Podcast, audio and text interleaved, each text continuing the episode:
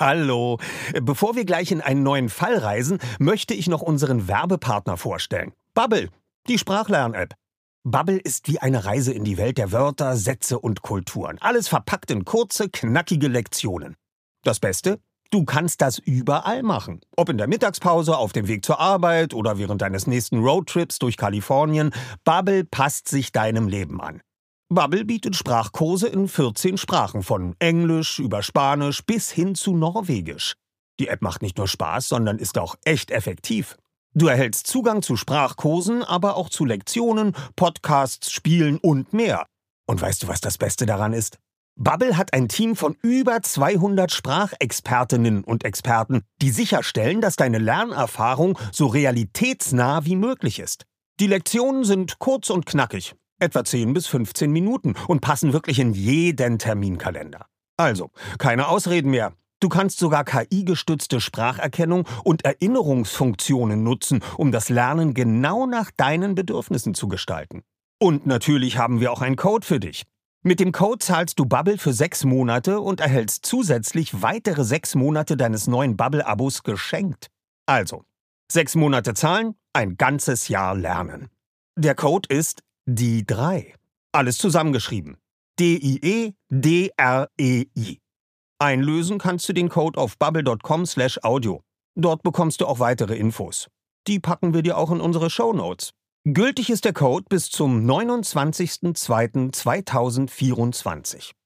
Also, wenn du dein nächstes Abenteuer mit einer neuen Sprache starten willst, probier Bubble aus.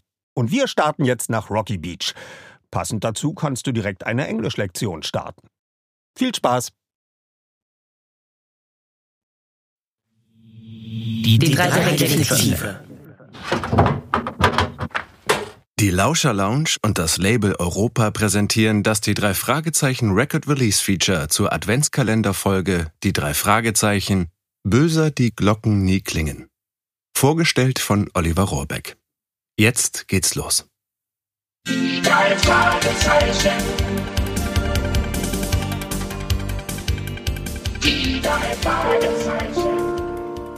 Hallo, liebe Kolleginnen und Kollegen, es ist endlich wieder soweit. Die Weihnachtszeit steht vor der Tür und ich möchte euch zu einem vorweihnachtlichen Record Release Feature Spezial begrüßen. Und zwar die drei Fragezeichen Böser die Glocken nie klingen. Das stellen wir euch heute vor. Aber vorher möchte euch noch jemand anderes Hallo sagen. Die drei Fragezeichen.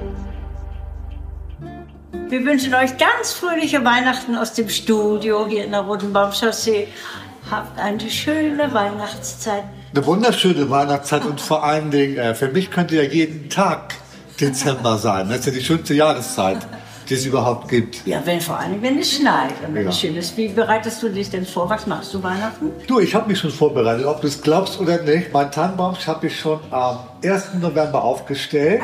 Schon fertig und alles. Wenn mich jetzt fragst, warum, kann ich dir sagen, für den Aufwand für die eine Woche, ne, das lohnt sich sonst überhaupt nicht. Und so habe ich sieben Wochen Freude jetzt. Ja, siehst du. Und ich lasse meinen immer stehen bis in den Januar hinein, bis ungefähr meistens bis Ende Januar, nicht nur bis 6. Januar, wie sie es gehört. Naja, aber auch was ich schon mal habe, ist mein Adventskalender. Den habe ich vom Boden geholt. Und zwar einen uralten, so richtig schön mit Silberstreuselchen und so. Heute gibt es ja immer diese dicken, dicken, fetten Dinger mit, weiß ich was, Tee drin, Whisky drin und Kassetten drin oder sonst was. Meiner ist nicht so richtig. Kannst du gucken. Kleines Bildchen. 15 Silberlametta. Aber eins wollte ich den Fans noch sagen. Äh, ich habe diesen tollen Adventskalender geschrieben, der stammt ja aus meiner Feder. Und wenn es geht, das ist ein Adventskalender, hört bitte nur jeden Tag ein Türchen, auch wenn es noch so spannend ist, weil dann habt ihr die meiste Freude dran. Ja, So, jetzt wünschen wir euch eigentlich eine schöne Weihnachtszeit. Fröhliche Weihnachten wünschen Und, wir uns ähm, auch. ja. Und Ferien haben wir uns auch endlich verdient. Wir haben viel, viel, viel in diesem Jahr für euch gemacht. Die drei Fragezeichen. Ja, wie ihr seht, bin ich nicht allein im Studio. Neben mir sitzt Simone Nowicki. Sie ist äh, Foley-Artistin oder Geräuschemacherin. Wir haben auch schon zusammen auf der Bühne gestanden. Simone, weißt du noch, welches Stück das war, was wir dann äh, live als Live-Hörspiel vorgetragen haben? Das ist jetzt schon ein ganzes Jahr her. Ähm, das war die vergessene Welt von H.G. Wells ähm, in der Uferfabrik. Genau, das hat riesen Spaß gemacht. Und äh, Simone ist auch eine Meisterin ihres Faches, kann ich dazu nur sagen. Sie wird uns heute während der Lesung aus dem Buch Böser die Glocken, die klingen mit Geräuschen begleiten. Es wird neben Glühwein und Punsch natürlich auch wieder Fanfragen geben, die ich beantworten werde. Und äh, ihr werdet sehr, sehr viel spezial gelagerte Sondergrüße empfangen. Ich freue mich darauf. Also wir haben viel vor.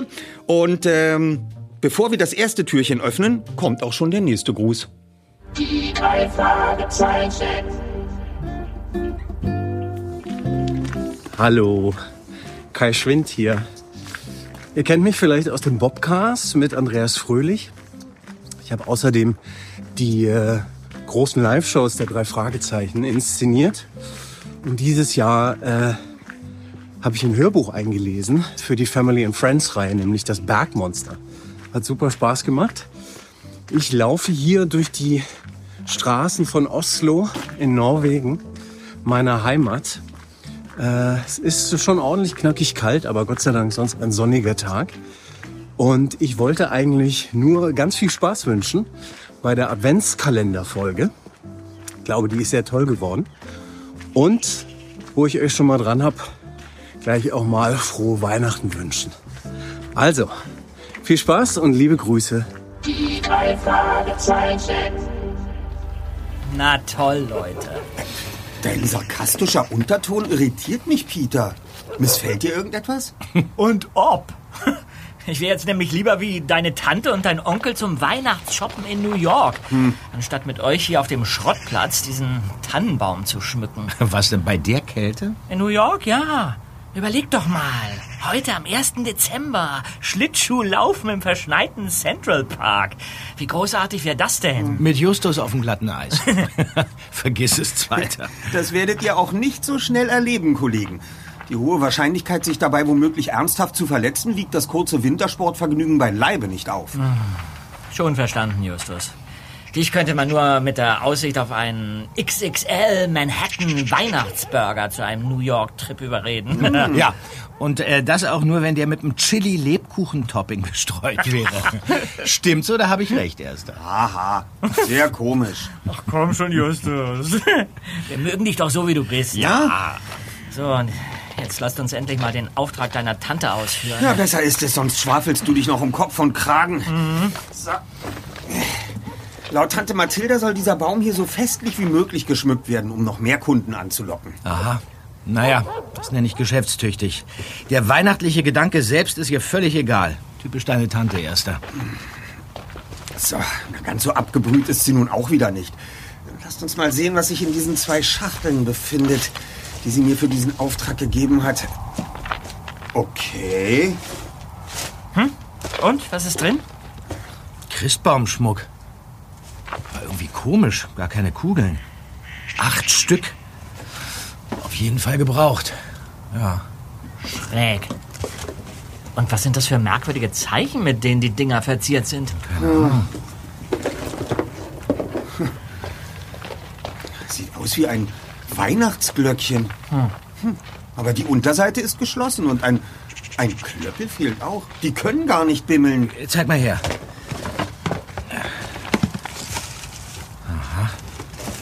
Also wenn du mich fragst, ist das, ist das ganz billige Massenware. Und diese, diese merkwürdigen Verzierungen, die sind, ja, die sind ganz sicher erst nachträglich drauf gezeichnet worden. Mit einem silbernen Lackstift. Und dabei hat sich der Künstler oder die Künstlerin keine besonders große Mühe gegeben. Nein. An einigen Stellen ist der Lack verlaufen und verwischt. Ein klares Indiz dafür, dass wenig Zeit in die kreative Arbeit investiert wurde. Gib mal her. Hier. Aber trotzdem hat es was. Ja? Ja, schaut euch mal diese, diese Dreiecke, Zickzacklinien, Kreuze und, und die Ziffern an. Hast du eine Ahnung erst, wie deine Tante oder dein Onkel in den Besitz dieses, äh, nun ja, äh, exquisiten Schatzes gelangt ist? Also, Tante Mathilda hat mir lediglich diese beiden Schachteln in die Hand gedrückt, ohne ein Wort über ihre Herkunft zu verlieren. Na gut, dann lasst uns endlich mal mit dem Schmücken anfangen, Freunde. Äh, was, was ist denn in der zweiten Schachtel? Äh, ich mach mal auf, ja? Ja. Nur zu zweiter. Äh, äh, schade, nur eine Lichterkette und Zwei Päckchen Lametta in Rot und Silber. Hm. Du hast bestimmt noch weitere Kuriositäten erwartet, oder? Na klar. Du etwa nicht? Na, eigentlich ja, aber je weniger Schmuck, desto schneller ist die Arbeit erledigt. Also, ich kümmere mich um die Lichterkette und das Lametta und ihr beiden, äh, ihr beiden hängt die Glöckchen an die Zweige. Hm. Sind wir ein paar Minuten damit durch, okay? Ja, dann los. Das hier. Wie ist denn das hier? Ich will ja nicht irgendwas verknoten. Warte mal. Ach so, ja, hier. Äh, Justus, wo, wo gibt's denn hier eine Außensteckdose? Für die Lichterkette? Äh, äh, da, in der Schuppenwand. Ah ja, danke. Die Länge des Kabels müsste reichen. Okay. So. Zweiter, Aha. häng das eine Glöckchen ruhig höher. Ja, okay. Kein Problem. Wenn ich mich auf die Zehenspitzen stelle. Peter, machst du mal ganz kurz Platz hier? Kann ich besser. Achtung! Och. Das Glöckchen ist hin. Ach, na toll. Jetzt haben wir nur noch sieben. Das war doch nicht meine Schuld. Bob hat mir so heftig eins mit dem Ellenbogen verpasst, dass mir das Ding aus der Hand gefallen ist. das, das war doch keine Absicht. Mir ist es ziemlich egal, wer von euch beiden Schuld an dem Malheur hat. Tante Mathildes Reaktion wird in jedem Fall nicht so nett ausfallen. Und wenn sie es gar nicht bemerkt? Ja, wir müssen ja nicht gerade auf die Nase binden. Das ist da ein Glöckchen weniger. Moment mal. Was liegt denn da auf dem Boden? Was hast du denn da? Ein kleines, zusammengefaltetes Zettelchen. Hä? Daraus soll mal einer schlau werden. Nun mach's doch nicht so spannend weiter. Sieh dir das an, Justus. Diese Nachricht muss sich in dem Glöckchen befunden haben. Denn vorher lag da nichts am Boden. Ich bin mir ganz sicher. Äh, hier, Bob. Danke. Okay, was steht hier? Hilfe. Ich habe etwas entdeckt, was ich niemals hätte sehen dürfen. SOS. Z7. Hm. Was um alles in der Welt soll das bedeuten? Noch während Bob über den merkwürdigen Text nachdachte, erregte etwas Glitzerndes am Boden seine Aufmerksamkeit. Er bückte sich und hob ein kleines, kreisrundes Hütchen auf, an dessen Unterseite zwei gespreizte streichholzlange Drähte befestigt waren. Auf der Oberseite des Hütchens war ein winziger Ring mit einer goldenen Schlaufe befestigt. Also das hier ist der Aufhänger für das Glöckchen. Und wenn man die beiden Drähte eng zusammendrückt, in die, in die Öffnung schiebt und dann loslässt, ja, dann, dann schnellen die auseinander und halten sich in der Öffnung fest. Seht ihr das? Ja, einfach, aber effektiv. Irgendjemand hat das Ding also herausgezogen, den Zettel in das Glöckchen gesteckt und dieses dann wieder verschlossen. Ich gehe mal davon aus. Mich interessiert aber erst einmal brennend, woher Tante Mathilda oder Onkel Titus diese Glöckchen haben. Ganz meine Meinung, Justus. Am besten versuchst du gleich die beiden in New York zu erreichen, oder? Ja, worauf du dich verlassen kannst.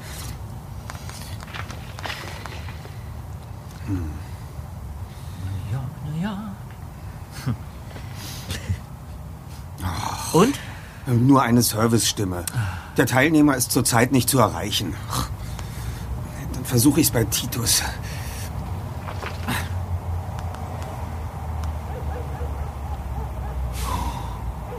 Hm. Ebenfalls Fehlanzeige. Na toll. Das ist ein super Einstieg in einen neuen Fall. Hm. Was machen wir jetzt? Was uns die Logik diktiert, Kollegen. Wir nehmen die übrigen Glöckchen wieder vom Baum und inspizieren sie umgehend in unserer Zentrale. Mit etwas Glück befinden sich darin noch weitere Nachrichten. Dann mal los.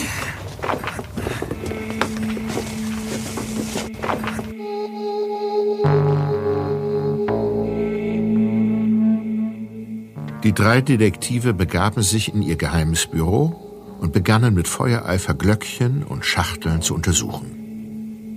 Doch weder in den restlichen Glöckchen noch in den zwei Schachteln befand sich eine weitere Botschaft. Auch mit ihren Nachforschungen kamen sie nicht weiter. Justus Onkel oder Tante waren telefonisch nicht zu erreichen. Und so setzten die Jungen, nachdem sie den Tannenbaum mit den verbliebenen Glöckchen fertig geschmückt und die verräterischen Scherben in den Mülleimer befördert hatten, all ihre Hoffnung auf den nächsten Tag.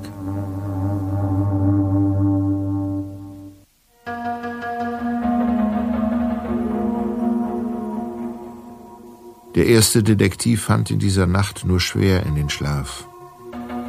Eine innere Stimme sagte ihm, dass er irgendetwas übersehen haben musste. Doch so sehr er sich auch das Hirn zermarterte, die erhoffte Eingebung stellte sich nicht ein.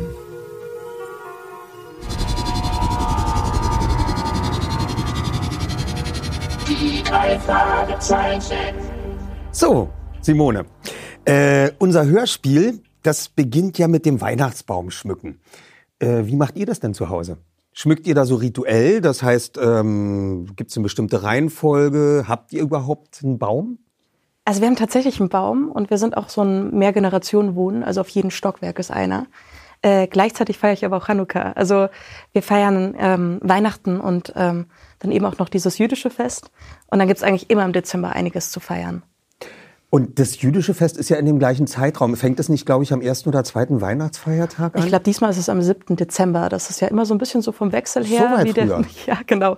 Also dieses Jahr ist es so, dass ähm, der Stress eigentlich schon viel früher beginnt. Ähm, und dann kommt nochmal der gute Weihnachtsstress dazu. Und das Raclette. Aber äh, Chanukka ist ja auch ein richtiges Freudenfest, oder? Mhm, genau, das Super. geht acht Tage lang und da hat man eben auch einiges mit Kerzen. Also ist das von der Deko schon ein bisschen ähnlich. Aber dann würde mich ja noch viel mehr interessieren. Äh, ich meine, äh, bei uns in Deutschland gibt es ja ganz unterschiedliche Weihnachtsessen, von der Gans bis äh, Würstchen mit Kartoffelsalat. Manche machen das dann erst äh, zu Silvester. Ähm, oder sie machen dann die Gans oder so einen richtigen Weihnachtsbraten am ersten Weihnachtsfeiertag erst. Wie ist denn das? Was isst man denn zu Hanukkah? Ähm, man isst auf jeden Fall viel, ähm, ähm, vor allem eben auch sehr viel eingelegtes. So dieses Hefebrot, also dieses Challah ist auch immer dabei. Viel Fisch, ähm, viel, viel Brot, viel Hummus.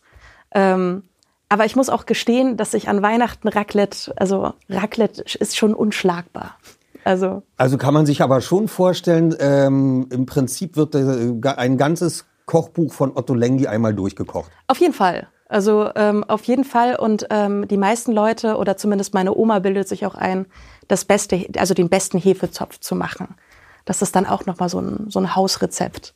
Ähm, und, und ich bilde mir ein, das beste Raclette zu machen. Das finde ich sehr interessant. Ja, also wir haben bei uns zu Hause ehrlich gesagt nicht jedes Jahr mehr einen Weihnachtsbaum, darauf verzichten wir. Äh, wir haben allerdings ähm, ein, ein Weihnachtsbaumgestell. Da kann man Kerzen reintun, den können, das könnten wir also rausholen und dann mit so ein bisschen noch Zweigen und so schmücken. Ähm, das ginge zur Not. Letztes Jahr haben wir einfach, äh, wir haben im Wohnzimmer eine Deckenlampe, die mehrere so eine Arme hat. Und die haben wir dann, die kam, die hängt von der Decke herab und die haben wir äh, als Weihnachtsbaum geschmückt. Dann wird ein bisschen Musik gehört und dann wird ein bisschen gesungen und dann äh, werden Geschenke verteilt. Aber das Essen ist natürlich auch immens wichtig und ähm, da freue ich mich schon drauf, ehrlich gesagt. Ich auch ganz schön. Und das mit dem Kronleuchtern und den Lichtern, das ist mir auch ziemlich nah einfach. Hast du noch einen Adventskalender? Ich habe einen Adventskalender, tatsächlich. Also ähm, ich habe eine tolle Mutti, ähm, die äh, immer noch nicht davon loslassen konnte, den zu machen, selbst im Studium. Und früher fand ich das dann irgendwann, habe ich gedacht, okay, das musst du doch nicht mehr machen. Ähm, heute freue ich mich riesig. Hast du einen? Nee. Ah, Nee, es gab auch in meiner Kindheit nicht regelmäßig einen. Also ich habe das dann erst später kennengelernt und erst als meine Kinder dann auf der Welt waren, habe ich dann angefangen, die mal äh, regelmäßig mit Adventskalendern zu versorgen. Aber das habe ich dann auch irgendwann wieder äh, vergessen. Da sind die mir auch gar nicht so böse. Ich selber ähm, habe nicht regelmäßig einen Adventskalender. Liegt aber auch daran, muss ich sagen, ähm, ich bin eigentlich, ihr seht hier ganz tolle weihnachtliches Gebäck. Ich bin kein großes Süßmaul. Ich esse lieber salzig und ähm, esse fast nie so süße Sachen. Also gut, zur Weihnachtszeit, klar, ähm, Marzipankartoffeln müssen in der Zeit mal sein, aber eben auch nur einmal. Ich esse dann auch gern mal hier so ein bisschen Lebkuchengebäck. Hier, das ist natürlich toll. Das hat ja auch viel was mit dem Punsch zu tun, den wir hier gerade trinken. Skol. Skol übrigens, weil meine Oma, äh, ich habe ja Familie auch in Dänemark. Ähm, und da auf der dänischen Insel, Falster, da habe ich dann öfter auch mal Weihnachten gefeiert bei meiner Oma. Die ist dann da hingezogen, weil einer ihrer Söhne hat dann nach Dänemark geheiratet. Ich habe da jetzt immer noch Cousins und Cousinen. Und in Dänemark tanzt man tatsächlich um den Weihnachtsbaum drumherum. Äh, alle. Also der darf dann auch nicht nur in der Ecke stehen, sondern da wird dann angefasst und dann wird um den Weihnachtsbaum drumherum getanzt. Und äh, da gibt's dann natürlich lecker, de, leckere dänische Sachen zu essen. Hier der Punsch ist natürlich ein spezial gelagerter drei Fragezeichen Sonderpunsch. Äh, hier sind schöne Zimtstangen, also es riecht hier alles wunderbar weihnachtlich. Äh, Spekulatius esse ich tatsächlich sehr gern. Wenn ich so süße Sachen esse, da freue ich mich dann immer schon drauf, Ende des Jahres. Und ähm, ich gehöre auch zu der Fraktion, die sagt, klar darf man das schon vor Dezember haben und essen. Ich muss sagen, ich tue das immer ähm, so verkaufen, dass natürlich auch ähm, Lebkuchen ist ja auch eine jüdische Tradition ja eigentlich. Und das fängt eigentlich schon an in, bei äh, Rosh Hashanah, also das jüdische Neujahrsfest. Mhm. Und ähm, da ist es natürlich so, da gibt's dann eben schon Honigkuchen und das ist dasselbe wie Lebkuchen. Ist es eine Ausrede? Ja. also ich könnte schon viel früher Lebkuchen essen. Aber jetzt würde mich mal interessieren, ähm, äh, in dieser ganzen Region, äh, Mhm. Türkei, Libanon, Syrien, ich nehme an in Israel auch, äh, haben die da auch so ein Baklava-Gebäck, äh, ähm, also das mit Pistazien und Honig und ähm, diese leckeren Sachen, ist das auch äh, natürlich dann auf eine jüdische Art und Weise? Ja, ich glaube, ich glaube, ich würde was wegnehmen und ähm, wahrscheinlich auch ähm, mich in, in Nesseln setzen, wenn ich jetzt ganz genau sagen würde, okay, das gehört hier genau hin und zu der Tradition. Äh, dadurch, dass meine Großeltern aus Osteuropa sind, Ah. ist das gerade im osteuropäischen Sinne gibt es natürlich auch ganz viel mit, vor allem mit Zimt äh, wird viel gebacken und ganz viel Hefe und dann passt natürlich auch äh, Lebkuchen dazu. Mhm. Du bist Foley-Artistin, äh, Geräuschemacherin. Du äh, machst jetzt nicht nur Hörspiele, du hast bei uns mal äh, ein Live-Hörspiel begleitet, da waren wir sehr froh drüber. Du bist äh, mit dem Zug gekommen, hattest eine Tür dabei und hast also einen halben Umzug in der Bahn äh, über dich gebracht. Das war großartig. Du machst aber auch äh, ganz viele andere Sachen. Ähm, du hast mir mal erzählt, und das fand ich sehr beeindruckend, dass du Geräusche für das damals frisch eröffnete Humboldt-Forum gemacht hast. Was hast du da gemacht? Ähm, es ist ja so eine Sache, dass gerade in, in Museen auch das Humboldt-Forum, was natürlich auch kritisch beobachtet wird, ähm, dadurch, dass auch sehr viel Raubkunst oder historische Museen in Deutschland haben sehr viel Raubkunst. Und da geht es natürlich auch um Blicke, was schaue ich an, wem gehört das eigentlich, was wird ausgestellt. Und gleichzeitig ist es so, dass die Räume natürlich auch begrenzt sind. Ähm, was wird wo ausgestellt, wie viel Platz ist da, was können wir alles zeigen. Und ähm, das Problem habe ich nicht, weil ich gestalte Klangräume. Und ähm, da habe ich beispielsweise für das Humboldt-Forum habe ich eine Intervention, wo es darum ging, dass man gar nichts mehr zeigt.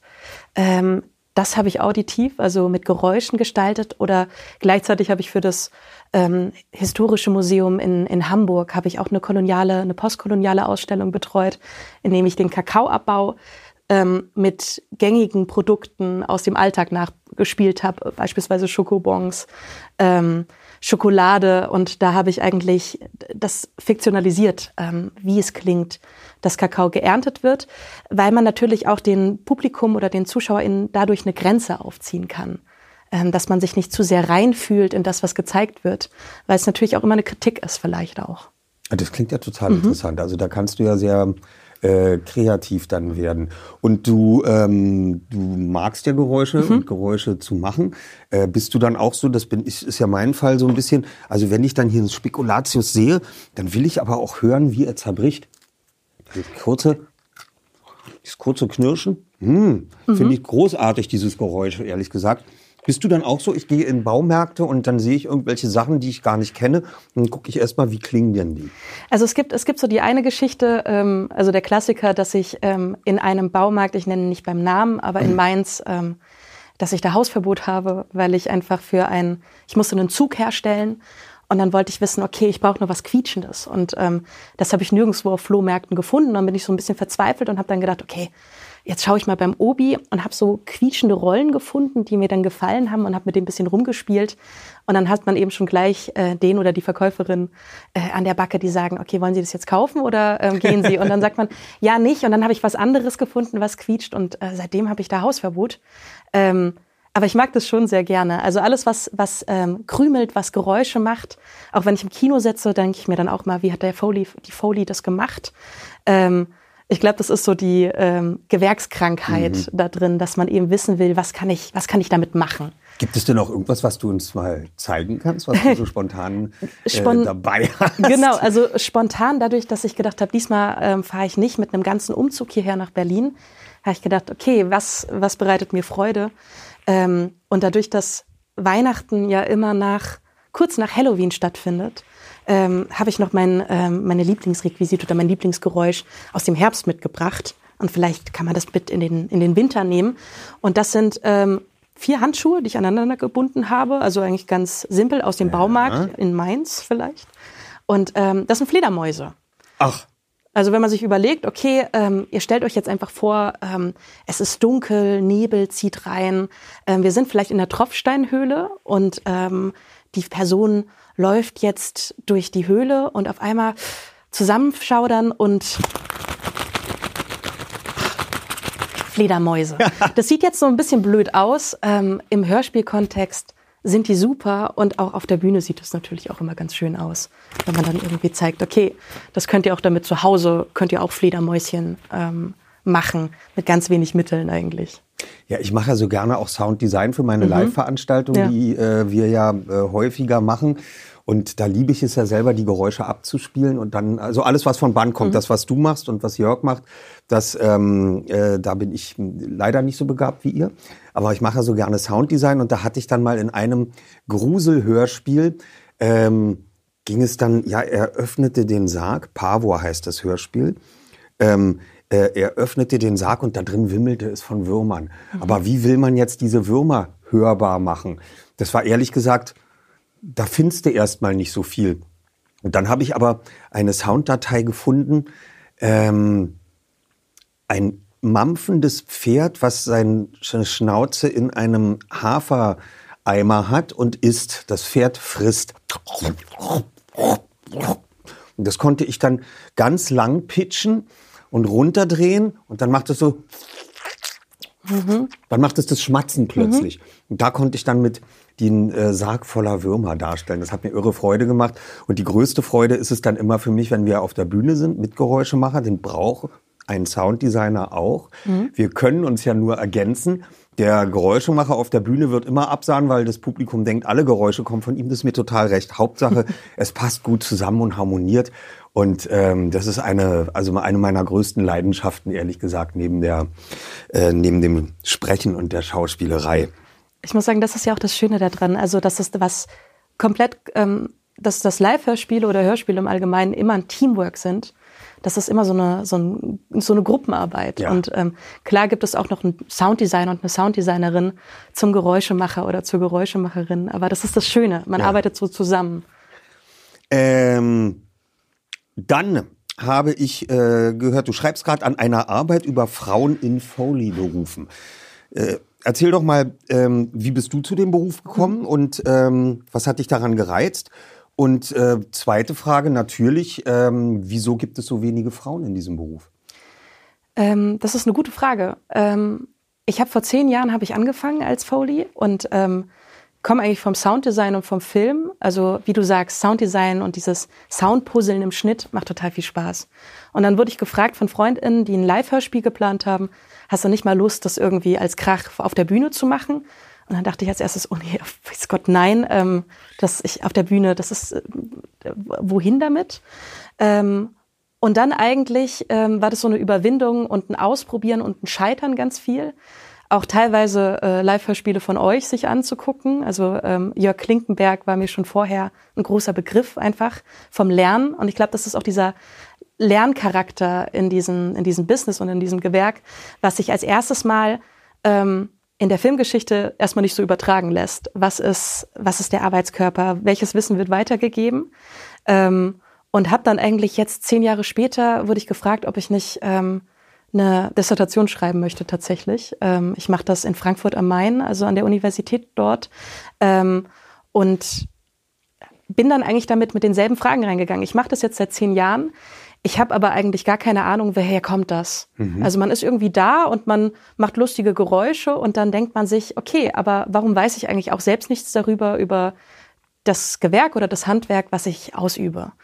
Ähm, und dann mit Recherche findet man schnell heraus, dass es auf jeden Fall ähm, daran liegt, dass es ähm, natürlich immer Ton im Film, also man spricht ja vom Tonfilm, ähm, aber trotzdem ist der Sound ähm, total marginalisiert. Marginalisiert bedeutet, ähm, der wird immer hinter den Look, also das, das Sehen im Film gestellt. Es fällt als erstes auf, dass der Ton fehlt im Hörspiel, im Film, auf dem Theaterstück, ähm, wenn gerade wenn gerade kein Ton da ist oder was schief geht. Und das zieht sich durch die Filmgeschichte, durch die Radiogeschichte. Wer sind die Geräuschemacherinnen eigentlich? Und ähm, das hast du schon angesprochen. Das haben früher vor allem Frauen gemacht. Aha. Und weil es Frauen gemacht haben, ähm, das war das Einzige, was man außerhalb des Filmsets machen durfte als Frau. Das war so, die, die nicht schön genug waren, waren Foleys, weil Frauen sich so gut reinfühlen können mhm. in die Geräusche. Äh, die wurden dann eben nicht im Abspann erwähnt weil man gesagt hat, okay, ist ja sowieso eine Frauenarbeit, ähm, das gehört gar nicht so dazu. Ähm, und die Frage ist auch gleichzeitig, wenn ich mir stelle, warum war das früher so, merke ich da aber auch Parallelen zu Geräuschemacherinnen, Geräuschemacher, auch in Deutschland, ähm, dass das ein Beruf ist, der gar nicht so bekannt ist. Es gibt ja auch jetzt, soweit ich weiß, äh, vielleicht kannst du mich da verbessern, mhm. es gibt ja auch keine richtigen Ausbildungsmöglichkeiten, oder? Also du kannst dich ja nur äh, durch irgendwelche Studioerfahrungen mhm. äh, weiter Erfahrungen sammeln und, und ähm, an irgendjemanden ranhängen, der sagt, pass mal auf, ich bringe dir noch ein paar Sachen bei. Oder wie meinst du, funktioniert das? Genau das. Und ähm, wie, du, wie du schon sagst, dieser, dieser Beruf des Geräuschemachens ist schon älter als der Film selbst. Also wir sprechen schon über Ebenen, die 150 Jahre alt sind und trotzdem und vor allem durch Deutschland bestimmt worden sind, durch das Weimarer Kino. Und trotzdem ist man 2023 immer noch auf der Frage oder eilt der Frage hinterher, wie kannst du das dann überhaupt werden? Ähm, wie ich es geworden bin, ist tatsächlich genau wie du sagst. Ich äh, habe ausprobiert und ich habe geübt und dann hat man manchmal Glück und dann darf man mal spielen. Ähm, aber äh, als Ausbildungsberuf gibt es natürlich nicht. Das ist, ähm, kommt vom Sounddesign, das kommt von ähm, Tonberufen, dass es dann Unterkategorien davon gibt, wie auch im Filmabspann beispielsweise. Äh, aber es gibt nicht den Ausbildungsberuf Geräuschemacherin. Nee, es gibt ja auch nur die Fach, Fach, Fach, Fach, Fach, Fach, mhm. Fachkräfte Geräuschemacherin. Äh, denn es sind ja höchstens 40 bis 50 Leute in Deutschland, die das überhaupt mhm. machen und die eine ganze Menge Arbeit haben. Denn ich weiß, es wird ja alles nachträglich vertont. Wenn man also im Deutschen irgendeine Historienserie aufnimmt, dann wird der Ton geangelt, irgendwo fliegt ein Flugzeug. Also alles im Hintergrund, alle Geräusche. Die Tasse ist währenddessen auf dem Tisch. Es muss dann alles einzeln nochmal nachvertont und neu angelegt werden, damit man das überhaupt auch international verkaufen kann. Und äh, da muss alles nachvertont werden. Ja, vor allem alles an Tierdokumentation. Also denken wir an die Fledermäuse. Ähm, das lässt sich gar nicht so aufnehmen. Also das ist meistens ist es ein Trick und da muss man sich eigentlich immer vorstellen, wenn man eine Doku mit einer Fledermaus sieht, ähm, sitzt da eine Geräuschemacherin mit vier Handschuhen. Ja, aber ich sehe mhm. auch, ich sehe ja keinen einzigen Werbespot mehr ohne Sounddesign. Klar. Also da wird irgendwas aus der Klinge gezogen und dann ist da ein Geräusch drauf, als ob das Schwert mhm. 50 Meter lang ist. Mhm. Mit Hall und allem drum und dran. Das klingt alles total interessant. Ich bin auf dein Buch gespannt oder auf deine Arbeit, ehrlich Danke. gesagt. Ich auch. Ähm, ich, äh, wie gesagt, liebe den Beruf des Geräuschemachers, der Geräuschemacherin und ähm, finde das äh, in, innerhalb meiner Berufssparte total interessant und habe dafür sehr viel Leidenschaft. Richtig, danke. Komm, wir prosten uns noch mal zu mit diesem drei Fragezeichen spezial gelagerten Sonderpunsch. Das Rezept kriegt man übrigens ähm, hier äh, äh, auf der Folgenseite oder natürlich auf der Instagram-Seite von der Lauscher Lounge kann man sich das Rezept für diesen wunderbaren Punsch. Prost. Skol. So, eigentlich müsste an dieser Stelle hier Schluss sein. Heute ist ja erst der 1. Dezember. Äh, also dürften wir auch eigentlich nur das erste Kapitel spielen, aber so machen wir das nicht. Wir spielen jetzt auch das zweite Kapitel an, äh, denn es ist Weihnachten und wir wollen euch allen nur Gutes tun und wünschen euch auch allen nur Gutes. Äh, während wir dabei auf unsere Plätze gehen und euch gleich noch aus dem Buch vorlesen, dem zweiten Kapitel, ähm, möchte euch noch jemand grüßen. Die drei Fragezeichen. Hallo meine Lieben, ich sitze hier mit Queenie Nummer 4, denn Queenie Nummer 3, die kleine Mistmade, ist mit Dr. Scheitern abgehauen. Auf jeden Fall wollten wir euch eine wunderschöne Weihnachtszeit wünschen, mit allem, was dazugehört. Marzipankartoffeln, Spekulatius, Glühwein, einfach allem, was euch glücklich macht. Und vielleicht auch die eine oder andere schöne Weihnachtsgeschichte. Vielleicht ja sogar von den drei Fragezeichen. Frohe Weihnachten wünscht euch eure Ellie Jamison. Die drei Fragezeichen. Alarm. Am frühen Morgen des nächsten Tages wurde Justus unsanft von seinem klingelnden Handy geweckt. Es war Tante Mathilda mit sehr aufschlussreichen Informationen, die er umgehend mit seinen Kollegen teilen wollte. Schnell schrieb er ihnen eine Nachricht. Treffpunkt um 10 Uhr in der Zentrale. Herkunft der Weihnachtsglöckchen zu 99 Prozent geklärt. So. Als Peter und Bob zur vereinbarten Zeit in dem alten Campingwagen eintrafen, ließ sich der dritte Detektiv sogleich in den Sessel plumpsen und blickte Justus wissbegierig an. Na dann, lass mal hören, Erster. Du weißt also, von wem die Schachtel mit den Glöckchen stammt? Ja, Tante Mathilda hat mich heute Morgen zurückgerufen. Der Weihnachtsschmuck war ein Geschenk ihrer besten Freundin Emily. Und? hakte Peter nach, während er sich nun ebenfalls setzte. Hast du bei Emily schon Erkundigungen eingeholt, wie sie an die Glöckchen gekommen ist? Ja, eigentlich wollte ich das mit euch zusammen machen. Aber da ich schon so früh hier war, konnte ich mich nicht länger beherrschen und habe kurz vor eurer Ankunft bei ihr angerufen. Leider ging nur ihr Anrufbeantworter dran, auf dem sie mitteilt, dass sie ebenfalls zum Weihnachtsshoppen auf Reisen ist und erst übermorgen wieder nach Rocky Beach zurückkehrt. Daher müssen wir uns noch zwei Tage gedulden, bis wir mit ihr sprechen können. Hat sie das tatsächlich auf dem Anrufbeantworter hinterlassen? Auf Bobs Stirn bildete sich eine tiefe Falte. Justus nickte.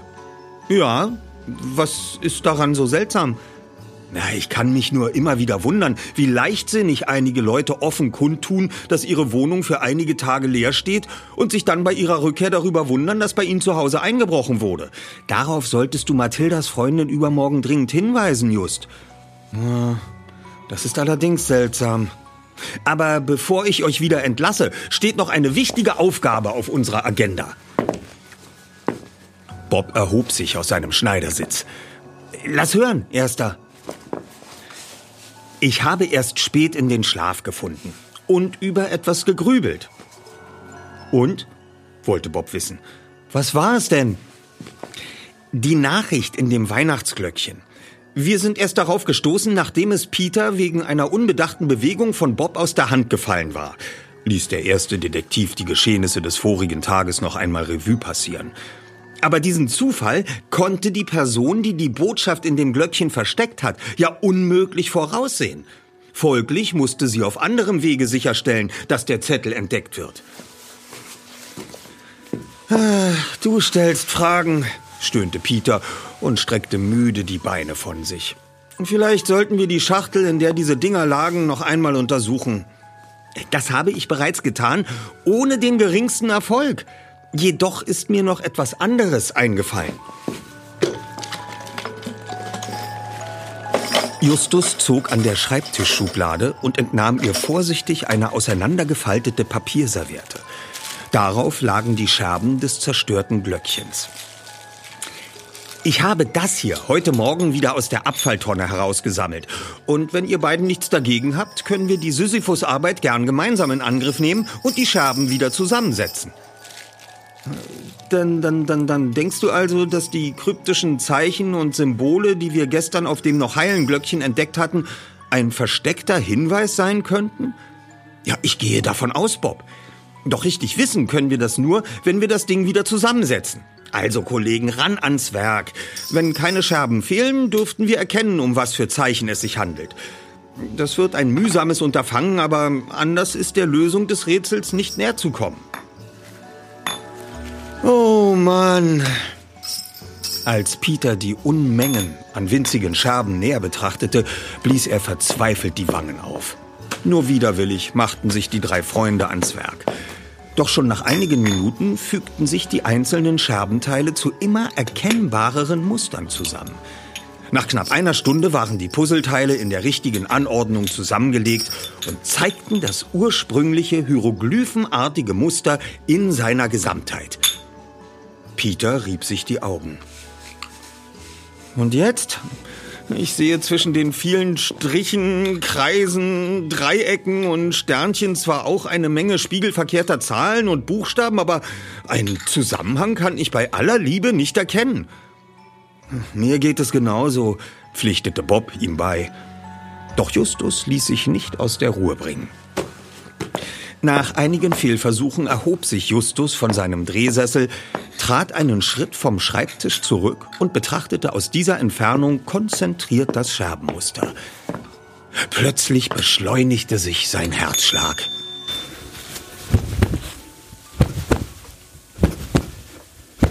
Aber ja doch, das ist es. Die Linie hier, die sich mit einer weiteren kreuzt.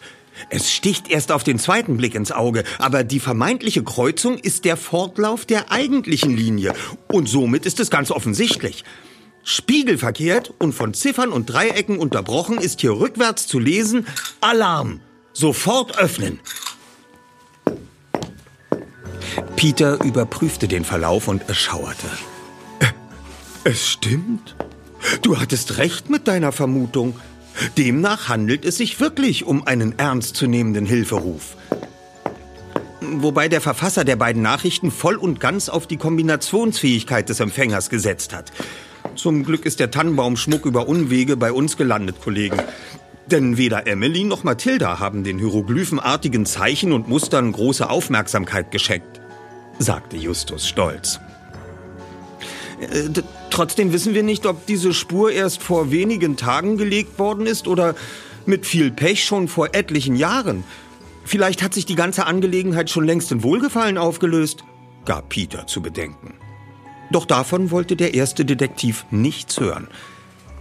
Vielleicht, zweiter, vielleicht aber auch nicht. Und deshalb kann ich es kaum erwarten, bis wir endlich Kontakt zu Emily aufnehmen können. Sie wird uns hoffentlich sagen, wann und wie sie in den Besitz dieser Glöckchen gekommen ist. Bob wollte gerade zustimmen, als ihm etwas in den Sinn kam, das bisher keiner der drei in Betracht gezogen hatte. Ich hoffe nur, dass Emily die Botschaft nicht selbst verfasst hat. Sollte Bobs Verdacht sich bestätigen, schwebt Emily vermutlich in großer Gefahr, fürchtete Justus. Die. So, liebe Freunde, ihr wart wieder mal sehr fleißig und habt uns ganz, ganz viel Fanfragen geschickt die aber nicht nur ich heute beantworten werde, sondern äh, ich werde Simone daran beteiligen, denn ich äh, will von ihr auch einige Sachen wissen. Die eine Frage, die uns wirklich regelmäßig gestellt wird, und da muss ich dir vorher die Frage stellen, bist du denn eigentlich drei Fragezeichen Hörerin? Natürlich. Du bist äh, aus dem Drei-Fragezeichen-Universum, du kannst gut einschlafen. Ich muss sagen, genau, also noch nie besser geschlafen, schon, schon seitdem ich vier bin. Also, das äh. passt ja super. Also, was ist denn eure Lieblingsfolge und warum? Ich habe das natürlich schon oft beantwortet, das könnte man theoretisch nachlesen, aber bei dir wissen wir es ja nun gar nicht. Ich glaube, total langweilig. Also bei mir ist es das Gespensterschloss, ähm, weil Hitchcock äh, ein bisschen gruselig, Film ist dabei, passt.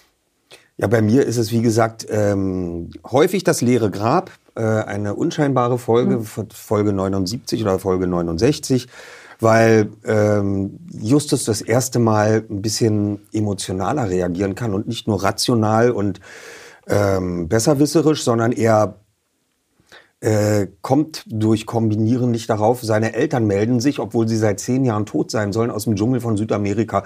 Und dann zieht sie ihm emotional die Füße unterm Boden weg. Und er sagt, wieso haben die sich dann zehn Jahre nicht gemeldet, wenn die doch noch am Leben sind? Also das kapiert er nicht. Und dann reist er da sofort hin.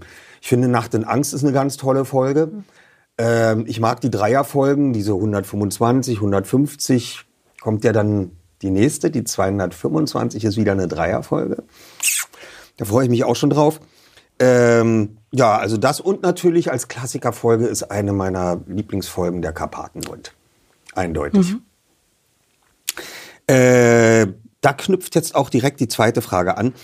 Ähm, wer ist dein Lieblingscharakter aus dem Drei-Fragezeichen-Universum? Justus, Justus Jonas, nein, also ich muss sagen, ich mag, ich mag Morton sehr gerne. Mhm. Ähm, auch super Sprecher, ähm, tolle Stimme, tolle Haltung im Sprechen. Und ähm, ich glaube auch schon, gibt's auch lange nicht mehr oder wird nur, da bist du wahrscheinlich mehr Experte als ich. Ähm, aber ich mochte halt einfach so diese, diese, diese Figur dieses hageren Mannes, der dann immer mit dem Rolls Royce vorbeifährt. Ja, der ist auch, also wenn wir Mitmachhörspiele Mhm. machen ähm, und da taucht die Rolle Morten drin auf, erstens ist es am dankbarsten und einfachsten zu besetzen. Ich muss nur den Leuten, die mitmachen, dann sagen, wenn es euch ein bisschen über, zu übertrieben vorkommt, dann ist es genau richtig, plötzlich auf der Bühne vor Publikum Morten zu spielen. Aber den musst du dann so ein bisschen so- und da trau dich ein bisschen mehr zu geben.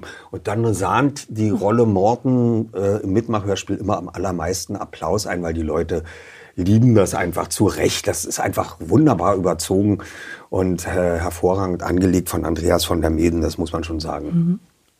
Die letzte Frage, die immer wieder gestellt wird, die kann vielleicht nur ich beantworten. Was war dein bestes oder lustigstes Erlebnis bei den Hörspielaufnahmen? Ich glaube, die kann ich auch nicht beantworten. Das ist ehrlich gesagt so. Das müsst ihr euch vorstellen, wenn man zu den Hörspielaufnahmen im Studio ist. Und das ist ja egal, ob das jetzt drei Fragezeichen waren oder fünf Freunde oder früher habe ich auch ganz viel äh, beim SFB und beim Rias Berliner Hörspiele gemacht als Kind. Ähm, da passiert immer irgendwas Komisches im Studio. Man rutscht aus, man verliest sich, das Manuskript fliegt runter oder sonst was. Oder muss man die Aufnahme nochmal starten das ist immer, so eine Sachen sind immer unglaublich witzig. Und wir haben, was haben wir schon alles bei deinen drei Fragezeichen im Studio gelacht, dass wir uns manchmal gar nicht mehr einkriegen konnten, dass Frau Körting gesagt hat, ich weiß noch, als wir Kinder waren, 14, hat sie gesagt, so, jetzt geht ihr erstmal vor die Tür und lauft einmal ums Haus, damit ihr euch wieder beruhigt.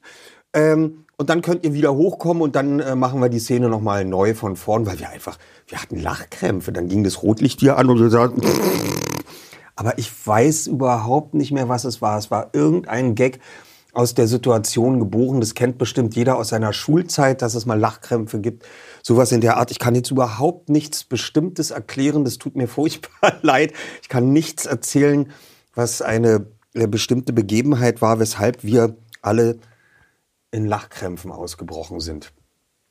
Ich freue mich natürlich noch viele Fragen von euch zu beantworten. Wenn ihr also weitere Fragen habt, dann schickt uns eine E-Mail an mitreden@lauscherlounge.de. Textnachrichten oder Videobotschaften sind natürlich auch sehr sehr gern willkommen. Drei Fragezeichen. So, das war unser spezial gelagertes Record-Released-Feature, die drei Fragezeichen, Böser die Glocken nie klingen. Geschrieben wurde das Buch von André Minninger, erschienen ist es im Kosmos Verlag. Der Punsch, den wir hier trinken, äh, wie gesagt, äh, das Rezept dazu findet ihr auf der Instagram-Seite der Lauscher Lounge. Da würde ich als erstes mal nachgucken.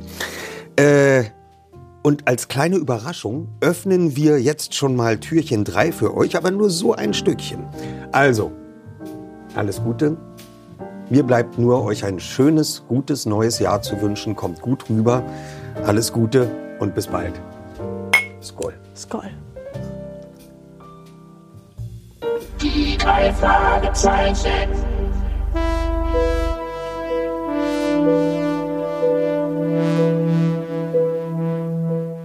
Am frühen Abend des 3. Dezember deckte Justus den Küchentisch. Er warf dabei immer wieder einen prüfenden Blick auf die Wanduhr über der Spülmaschine. Inzwischen war es kurz nach 19 Uhr. Wenn das Flugzeug aus New York pünktlich gelandet war, mussten Tante Mathilda und Onkel Titus demnächst zu Hause eintreffen. Die Gedanken des ersten Detektivs fuhren immer noch Karussell.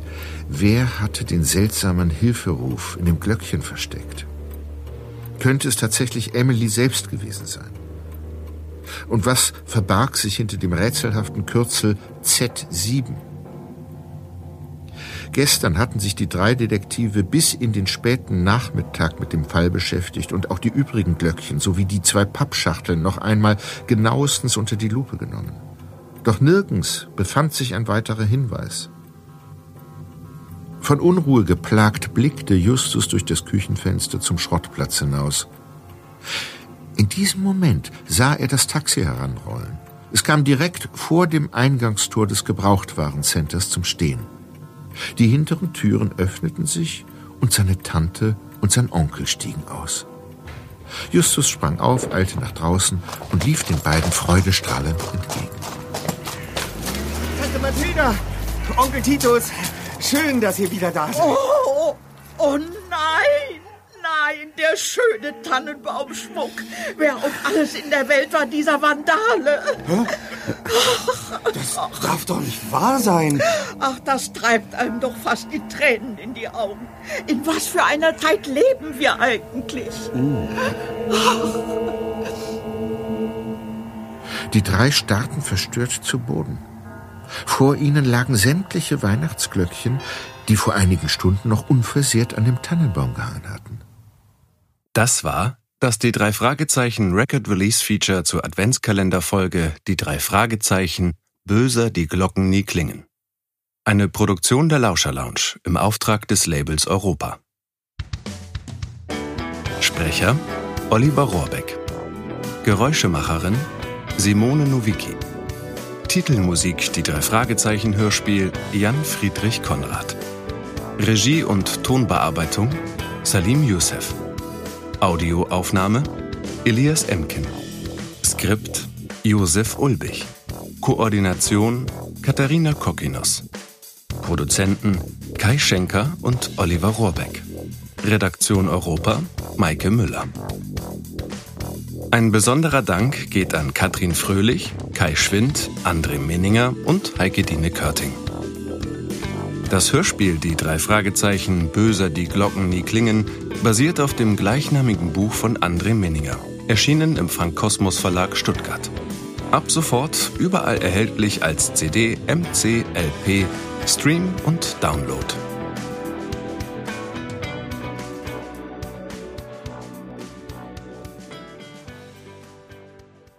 Hallo. Bevor wir gleich in einen neuen Fall reisen, möchte ich noch unseren Werbepartner vorstellen. Bubble, die Sprachlern-App. Bubble ist wie eine Reise in die Welt der Wörter, Sätze und Kulturen. Alles verpackt in kurze, knackige Lektionen. Das Beste? Du kannst das überall machen. Ob in der Mittagspause, auf dem Weg zur Arbeit oder während deines nächsten Roadtrips durch Kalifornien. Bubble passt sich deinem Leben an. Bubble bietet Sprachkurse in 14 Sprachen, von Englisch über Spanisch bis hin zu Norwegisch. Die App macht nicht nur Spaß, sondern ist auch echt effektiv. Du erhältst Zugang zu Sprachkursen, aber auch zu Lektionen, Podcasts, Spielen und mehr. Und weißt du, was das Beste daran ist? Bubble hat ein Team von über 200 Sprachexpertinnen und Experten, die sicherstellen, dass deine Lernerfahrung so realitätsnah wie möglich ist. Die Lektionen sind kurz und knackig, etwa 10 bis 15 Minuten und passen wirklich in jeden Terminkalender. Also, keine Ausreden mehr. Du kannst sogar KI-gestützte Spracherkennung und Erinnerungsfunktionen nutzen, um das Lernen genau nach deinen Bedürfnissen zu gestalten. Und natürlich haben wir auch einen Code für dich. Mit dem Code zahlst du Bubble für sechs Monate und erhältst zusätzlich weitere sechs Monate deines neuen Bubble-Abos geschenkt. Also, sechs Monate zahlen, ein ganzes Jahr lernen. Der Code ist die 3. Alles zusammengeschrieben. D-I-E-D-R-E-I. Einlösen kannst du den Code auf bubble.com slash audio. Dort bekommst du auch weitere Infos. Die packen wir dir auch in unsere Show Notes. Gültig ist der Code bis zum 29.02.2024. Also, wenn du dein nächstes Abenteuer mit einer neuen Sprache starten willst, probier Bubble aus. Und wir starten jetzt nach Rocky Beach. Passend dazu kannst du direkt eine Englischlektion starten. Viel Spaß!